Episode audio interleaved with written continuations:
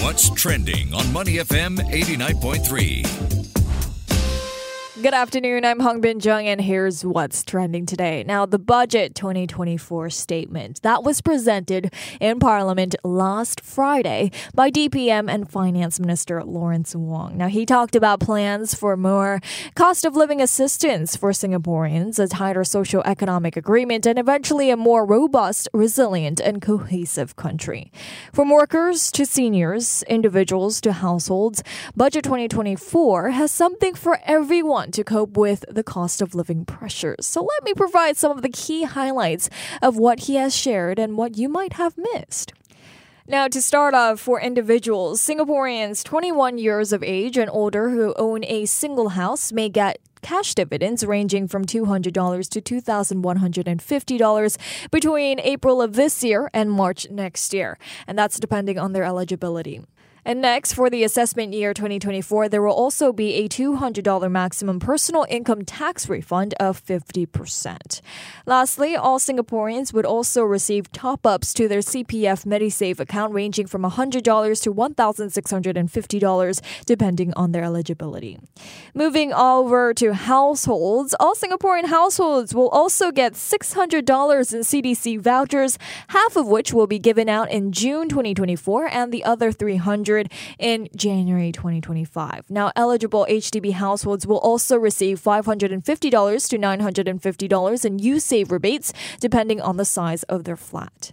For families, eligible families who have booked their B T O flats but need a place to stay while waiting for their flats to be completed can apply for a one-year parenthood provisional housing scheme voucher to offset their rents of H D B flats in the open market.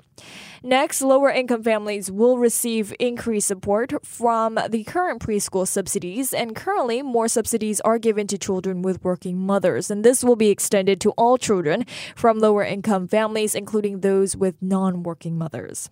And also, the maximum monthly cost at a special education school and the fee caps at a special student care center will be reduced for families with children with special needs.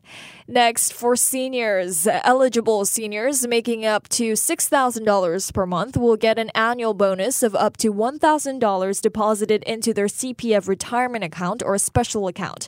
Now, one-time retirement savings incentive of between one thousand dollars and one thousand five hundred dollars will also be given to those whose retirement savings fall short of the basic retirement sum. Next, a total of three point five billion dollars would be allocated to assist elderly people in their homes and communities, and some of the initiatives include adding more active aging centers to the network, upgrading home appliances for senior citizens, and improving transportation system. Next, the matched uh, retirement savings schemes will be also expanded. An expanded scheme will cover Singaporeans age fifty-five and above and increase the annual matching cap to two thousand dollars with a lifetime matching cap of twenty thousand dollars. Lastly, the C P F enhanced retirement sum will be increased from three to four times the basic retirement sum. Moving on to our workers, for low-wage workers, the local qualifying salary will increase from one thousand four hundred dollars to one thousand six hundred dollars in July this year. Now, this implies that businesses that hire foreign labor must give all full-time local employees a minimum of one thousand six hundred dollars. Additionally, there will also be a rise in minimum hourly rate from nine dollars to ten dollars and fifty cents. Work for Income Supplement Scheme payouts will also be increased to a maximum of four thousand nine hundred dollars per year. That's up from four thousand two hundred dollars, and the qualifying income cap will be raised from two thousand five hundred dollars to three thousand dollars from January twenty twenty-five.